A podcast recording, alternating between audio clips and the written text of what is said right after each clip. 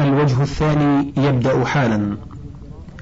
نواصل القراءة تحت عنوان واو القسم. وتكون الهمزة للاستفهام كما قال صلى الله عليه وسلم لعبد الله بن مسعود رضي الله عنه لما قال هذا رأس أبي جهل آه الله الذي لا إله غيره. فإذا دخلت همزة الاستفهام على الله فإما أن تبدل الثانية ألفا صريحة وهو الأكثر أو تسهل كما هو القياس في آ الرجل ونحوه. ولا تحذف لللبس ولا تبقى للاستثقال. وأما قطع همزة الله فهو في مكان مخصوص وذلك إذا كان قبله فاء قبلها همزة الاستفهام. تقول لشخص هل بعت دارك فيقول نعم. فتقول أفالله لقد كان كذا. ويجوز دخول الفاء من غير استفهام نحو فالله لقد كان كذا. وهمزة الاستفهام ليست عوضا من حرف القسم ها هنا. للفصل بينها وبين الله بفاء العطف. وعند الأخفش الفاء في أفأ الله زائدة. ودليل كون هذه الثلاثة أبدالا معاقبتها بحرف القسم ولزوم الجر معها دون النصب مع أن النصب بلا عوض أكثر كما تقدم. واعلم أن الجملتين أعني القسم والجواب كالشرط والجزاء صارتا بقرينة القسم كجملة واحدة. فإن كانت القسمية اسمية فإما أن يتعين الاسم الذي جعلته مبتدأ للقسم كأيمن الله ولعمرك تعين وجب حذف الخبر كما مر في باب المبتدأ لدلالة ذلك اللفظ على تعين الخبر وهو ما أقسم به. وسد الجواب مسد الخبر وإن لم يتعين كأمانة الله وعهد الله ويمين الله جاز لك حذف الخبر وإثباته. نحو أمانة الله ويمين الله وعهد الله لأفعلن. والمراد بأمانة الله ما فرض الله على الخلق من طاعته كأنها أمانة له تعالى عندهم يجب عليهم أن يؤدوها إليه تعالى سالمة. قال تعالى إنا عرضنا الأمانة الآية. ومعنى يمين الله تعالى ما حلف به تعالى من قوله والشمس وضحاها والليل والضحى ونحوها أو اليمين التي تكون بأسمائه تعالى نحو والله ورب الكعبة والخالق ونحو ذلك. والمعنى يمين الله يميني. ويجوز إثبات الخبر نحو على أمانة الله. وعلي عهد الله وعلي يمين الله. وكذا تقول الكعبة أو المصحف لأفعلن أو الكعبة يميني لأفعلن. وقال الفراء إن كان المبتدأ اسم معنى نحو لعمرك وأيمن الله فجواب القسم خبره. ولا يحتاج إلى تقدير خبر آخر لأن لعمرك يمين ولأفعلن يمين أيضا فهو هو. وليس بشيء لأن العمر معناه البقاء فهو مقسم به. ولا أفعلن مقسم عليه فكيف يكون هذا ذاك؟ وكذا الكلام في أمانة الله وأيمن الله ونحوه. والمبتدأ المحذوف خبره إن اقترن بلام الابتداء نحو لعمرك ولأيمن الله وجب رفعه. قال الجزولي لم يسمع في لفظ الله إلا النصب أو الجر. بين الرفع وجوز الأندلسي الرفع قياسا. وأيمن الله عند الكوفيين جمع يمين فهو مثل يمين الله. جعلت همزة القطع فيه وصلا تخفيفا لكثرة الاستعمال كما قال الخليل في همزة ال المعرفة. وعند سيبويه هو مفرد مشتق من اليمن وهو البركة أي بركة الله يميني وهمزته للوصل في الأصل والدليل عليه تجويز كسر همزته وإنما كان الأغلب فتح الهمزة لكثرة استعماله. ويستبعد أن تكون الهمزة في الأصل مكسورة ثم فتحت تخفيفا لعدم أفعل بكسر الهمزة في الأسماء والأفعال. وإذا قالوا في الأمر من نصر انصر بضم الهمزة. ويستبعد أصالة أفعل في المفردات فيصدق هنا قوله فأصبحت أن تأتيها تشتجر بها كلا مركبيها تحت رجلك شاجر. وإذا تكررت الواو بعد واو القسم نحو قوله تعالى والليل إذا يغشى والنهار إذا تجلى فمذهب سيبويه والخليل أن المتكررة واو العطف وقال بعضهم هي واو القسم والأول أقوى وذلك لأنها لو كانت واو القسم لكانت بدلا من الباء ولم تفد العطف وربط المقسم به الثاني وما بعده بالأول. بل يكون التقدير أقسم بالليل أقسم بالنهار أقسم بما خلق. فهذه ثلاثة أيمان كل واحد منها مستقل وكل قسم لا بد له من جواب. فتطلب ثلاثة أجوبة فإن قلنا حذف جوابان استغناء بما بقي بعد الحذف فالحذف خلاف الأصل.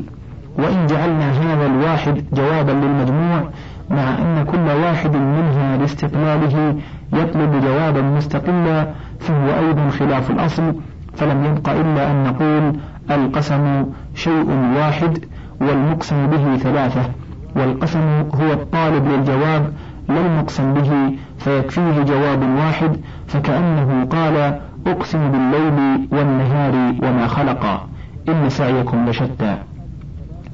أي أقسم بهذه الثلاثة؟ إن الأمر كذا.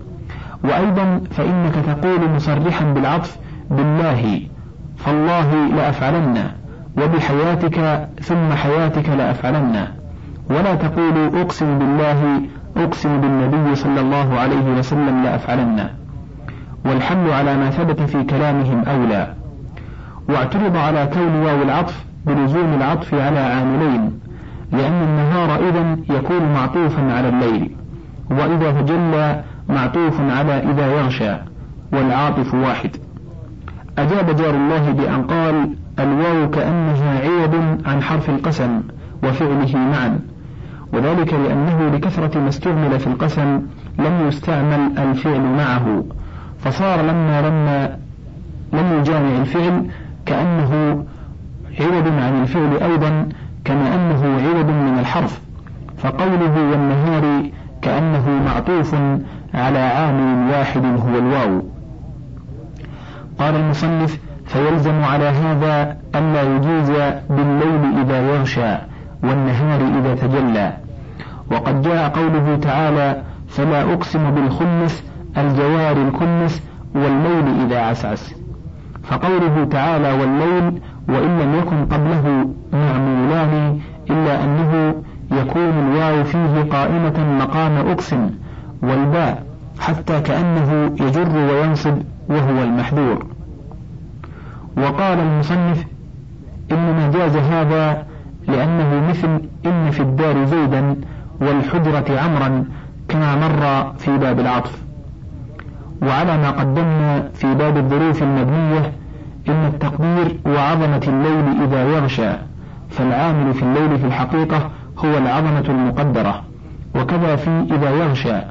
فيكون الواو قائم مقام العظمة وهي عامل واحد فيكون التقدير بعظمة الليل وقت عسعسته.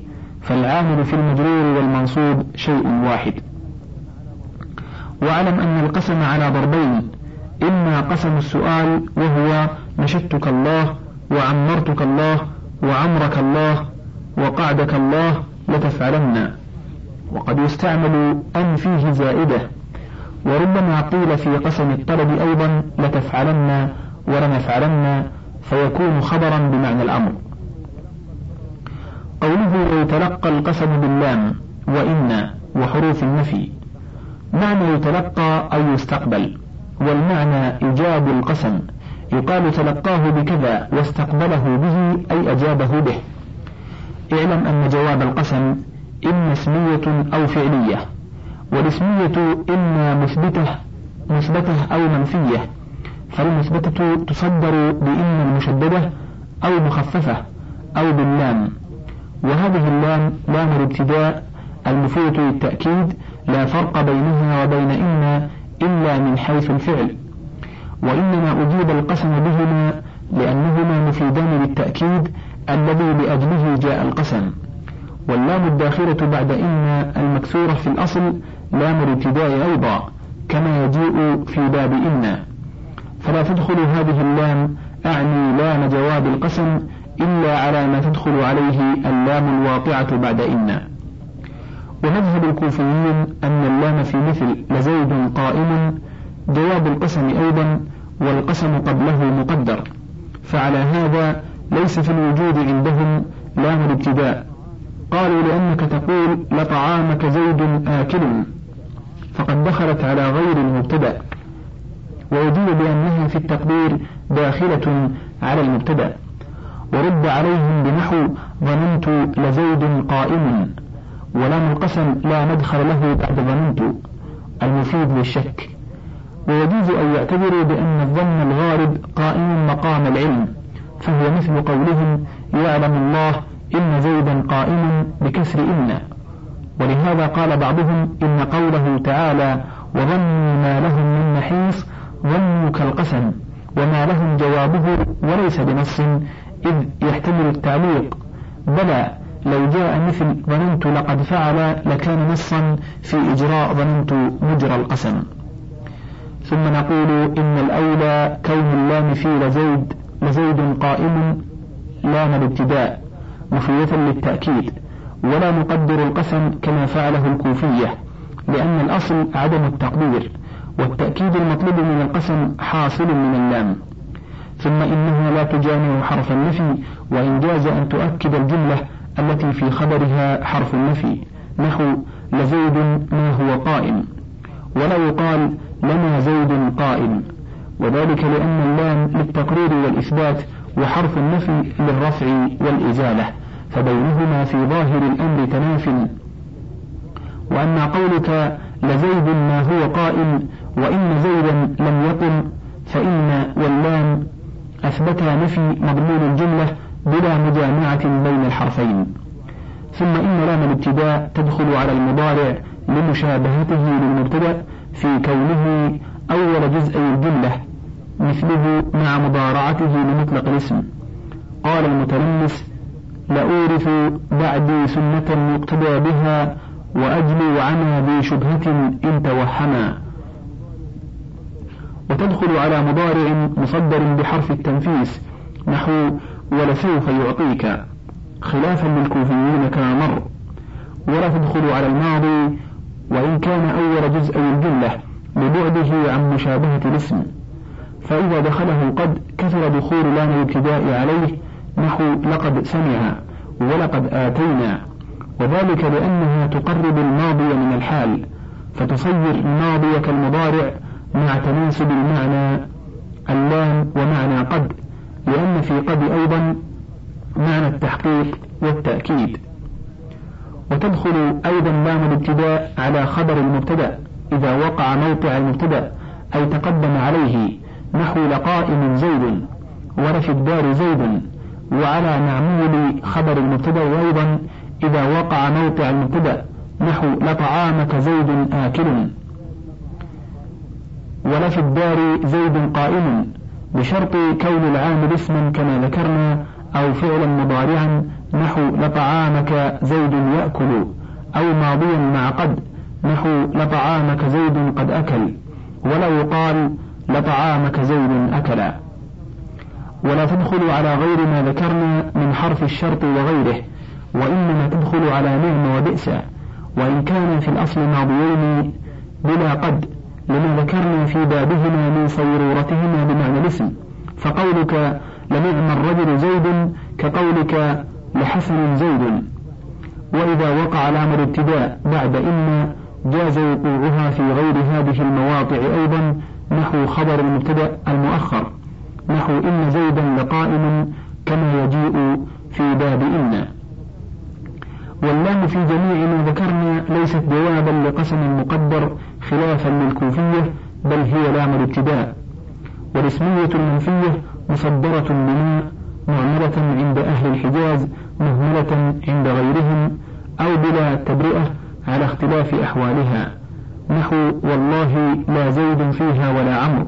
ووالله لا رجل في الدار ووالله لا فيها رجل ولا امرأة.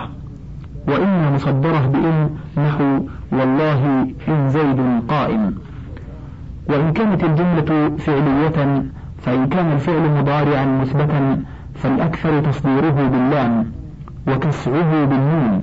نحو لأضربن إلا أن تدخل على متعلق للمضارع مقدم عليه كقوله تعالى ولئن متم أو قتلتم لإلى الله تحشرون.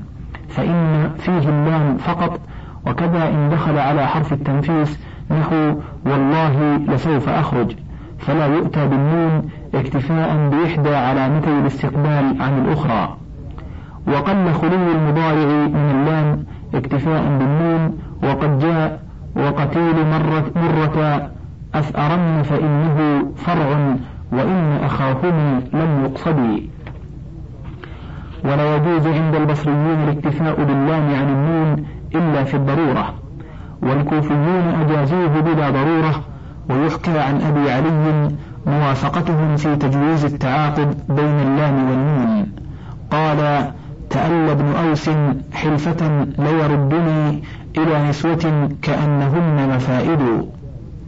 بفتح اللام وضم الدال. ويروى ليردني بكسر اللام ونصب الدال. وبعض العرب يكسر لام القسم الداخلة على الفعل المضارع نحو والله لتفعلن. هذا كله إن كان المضارع استقبالا. فإن كان حالا فالجمهور جوزوا وقوعه جوابا للقسم خلافا للمبرد. وذلك لأنه متحقق الوجود فلا يحتاج إلى تأكيده بالقسم كما مر في المضارع. والأولى الجواز إذ رب موجود غير مشاهد يصح إنكاره وأنشد الفراء لئن تك قد ضاقت عليكم بيوتكم ليعلم ربي أن بيتي واسع.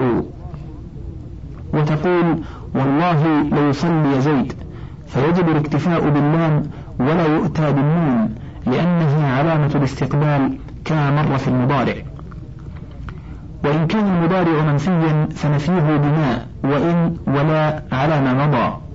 لكن ما وإن إذا لم يتقيدا بالزمان المستقبل فظاهرهما نفي الحال على ما تقدم في الأفعال الناقصة. فالمبرد لا يجوز والله ما أقوم وإن أقوم لكونه إذا ظاهرا في الحال. ومذهبه أن المقسم عليه لا يكون حالا. ولا يجوز نفي المضارع بلن ولن في جواب القسم لأنهم ينفونه بما يجوز حذفه للاختصار كما يجيء والعامل الحرفي لا يحذف مع بقاء عمله وإن أبطل العمل لم يتعين النافي المحذوف. وإن كان الفعل ماضيا مثبتا فالأولى الجمع بين اللام وقد نحو والله لقد خرج. وأما في نعم وبئس فباللام وحدها. إذ لا يدخلهما قد لعدم تصرفهما. قال يمين لنعم السيدان وجدتما على كل حال من سحيل ومبرم. وإن طال الكلام أو كان ضرورة الشعر جاز الاقتصار على أحدهما. قال تعالى في الاستطالة والشمس وضحاها إلى قوله قد أفلح. فلم يأت باللام للطول. وقال الشاعر حلفت لها بالله حلفة فاجر لنام فما إن من حديث ولا صالي ويجب تقدير قد بعد اللام لأن لام الابتداء لا تدخل على الماضي المجرد كما مر والاقتصار على اللام أكثر من العكس. وأما نحو قوله وأقسم أن لو التقينا وأنتم لكان لكم يوم من الشر مظلم فمذهب سيبويه أن أن موطئة كاللام في لئن جئتني لأكرمنك. فاللام في لكان إذا جواب القسم لا جواب لو. فيكون جواب القسم في قوله وأقسم لو شيء أتانا رسوله سواك ولكن لم نجد لك مدفعا محذوفا. وسيجيء الكلام عليه في حروف الشرط. وإن كان الماضي منفيا فبما نحو والله ما قام وأما إن نفي بلا وإن انقلب إلى معنى المستقبل كما ذكرنا في يوم الماضي قال حسب المحبين في الدنيا عذابهم تالله لا عذبتهم لا عذبتهم بعدها سقروا أي لا تعذبهم فلا يلزم تكرير لا كما لا يلزم تكريرها إذا كانت في الماضي الذي للدعاء نحو لا رحمه الله وذلك لأن الماضي في الموضعين بمعنى المستقبل وفي غيرهما يجب تكريرها نحو فلا صدق ولا صلى.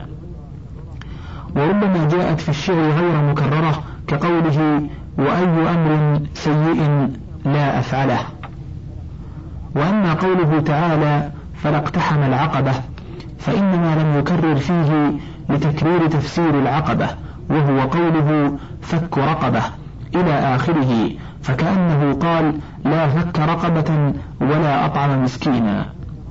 وإن كان المقسم عليه جواب شرط مستقبل وقبل ذلك الشرط قسم قرنت أداة الشرط كثيرا بلام مفتوحة تسمى موطئة أو ممهدة ومعينة لكون الجواب للقسم لا للشرط نحو قولك والله لئن أتيتني لآتينك.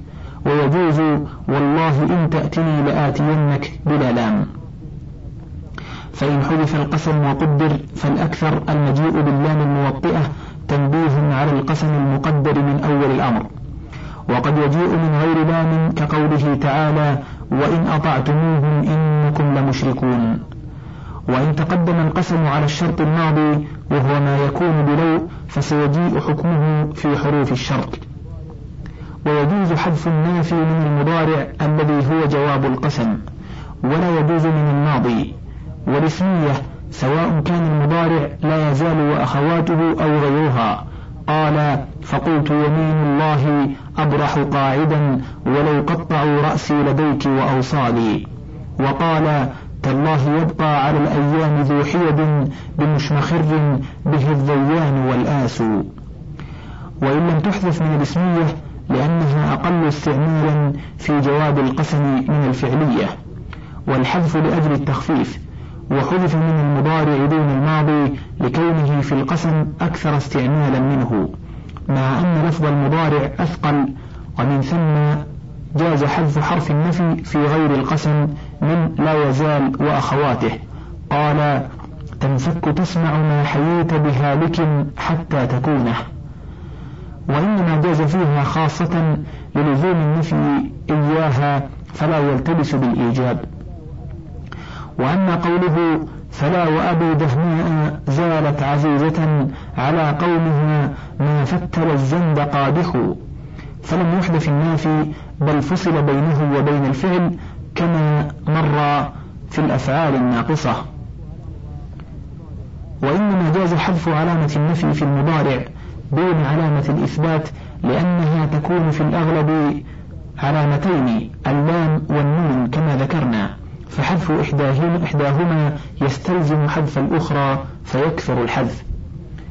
وإنما حكم بأن المحذوفة من المضارع لا دون ما لأنها أكثر استعمالا في نفي المضارع من ما. قوله ويحذف جوابه إذا اعترض أو تقدم ما يدل عليه أي إذا اعترض القسم أو توسط الكلام نحو زيد والله قائم وقام والله زيد. وفي نهج البلاغة قد والله لقوا الله. قوله أو تقدمه ما يدل عليه نحو زيد قائم والله وقام زيد والله. وهذا الكلام الذي توسطه القسم أو تأخر عنه هو من حيث المعنى جواب القسم. وهو كالعوض من ذلك الجواب مثل جواب الشرط في أكرمك إن تأتني كما مر في بابه. وقد يجيء بعد الجملة الاسمية قرينة دالة على الجواب فيحذف وليست من حيث من حيث المعنى بجواب كالمذكورين. وذلك كقوله تعالى والفجر وليال عشر أي ليؤخذن ولو عاقبن لدلالة قوله ألم تر كيف فعل ربك بعاد الآية عليه؟ وقد تحذف الجملة القسمية لكون ظرف من معمولات الفعل الواقع جوابا دالا عليها. نحو لا أفعله عود وعود العائدين. وإنما كان كذلك لكثرة استعمال عود مع القسم. مع أن معناه أبدا والبتة. ففيه من التأكيد ما يفيد فائدة القسم. ولأجل إفادته قد يقدم على عامله قائما مقام الجملة القسمية وإن كان عامله مقترنا بحرف يمتنع عمله فيما تقدمه كنون التأكيد وما. فيقال عود لآتينك وعود ما آتيك بغرض سده مسد القسم. كما يجيء في حروف الشرط نحو أما يوم الجمعة فإن زيدا قادم. وقد يستعمل في غير القسم كقوله هذا ثنائي بما أوليت من حسن لا زلت عود قرير العين محسودا. ويقوم مقام الجملة القسمية أيضا بعض حروف التصديق وهو جيري بمعنى نعم والجامع أن التصديق توكيد وتوثيق كالقسم. تقول جيري لأفعلن كأنك قلت والله لأفعلن. وهي مبنية على الكسر وقد تفتح ككيف وليست اسما بمعنى حقا خلافا لقوم وبناؤها عندهم لموافقة جور الحرفية لفظا ومعنى ولا يكفي في البناء الموافقة اللفظية. ألا ترى إعراب إلى بمعنى النعمة؟ وقد يؤتى بها دون القسم. قال وقلنا على الفردوس أول مشرب أجل جير إن كانت أبيحت بعاثره. وربما نونت ضرورة قال وقائلة أسيت فقلت جير أسي إنني من ذاك إنه.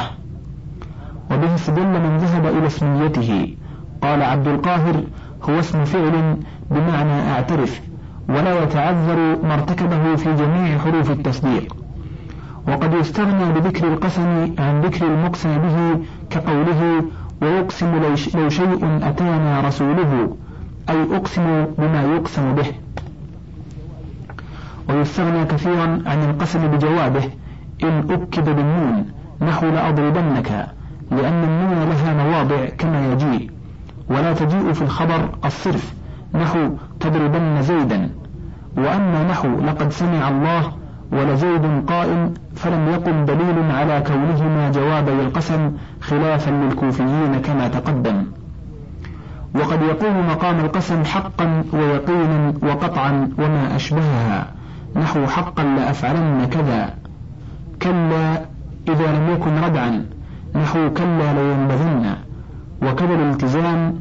إما نذر. نحو لله علي كذا لأفعلن أو عهد. نحو عاهدت الله لأفعلن وعلي عهد الله لأقومن. عنوان عن.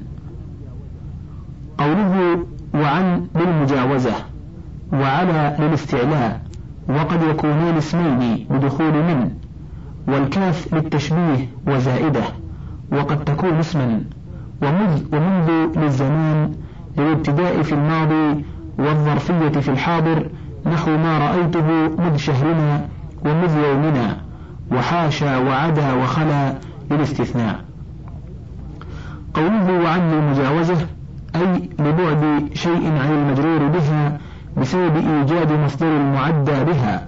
نحو رميت عن القوس أي بعد السهم عن القوس بسبب الرمي. وكذا أطعمه عن الجوع أي بعده عن الجوع بسبب الإطعام. وكذا أديت الدين عن زيد وقولهم رويت عنه علما وأخذته عنه مجاز كأنك نقلته عنه. وقولك جلست عن يمينه أي تراخيت عن موضع يمينه بالجلوس. وقوله تعالى يخالفون عن أمره مضمن معنى يتجاوزون. وطبقا عن طبق أي طبقا متجاوزا في الشدة عن طبق آخر دونه في الشدة. فيكون كل طبق أعظم في الشدة مما قبله. وقوله عن طبق صفة لطبقا وليس المراد طبقين فقط بل المقصود جنس أطباق كل واحد منهما أعظم من الآخر فهو مثل التثنية في لبيك. انتهى الشريط الثامن والعشرون من القسم الثاني من شرح الكافية لرضي الدين الاستراباذي وله بقية على الشريط التاسع والعشرين.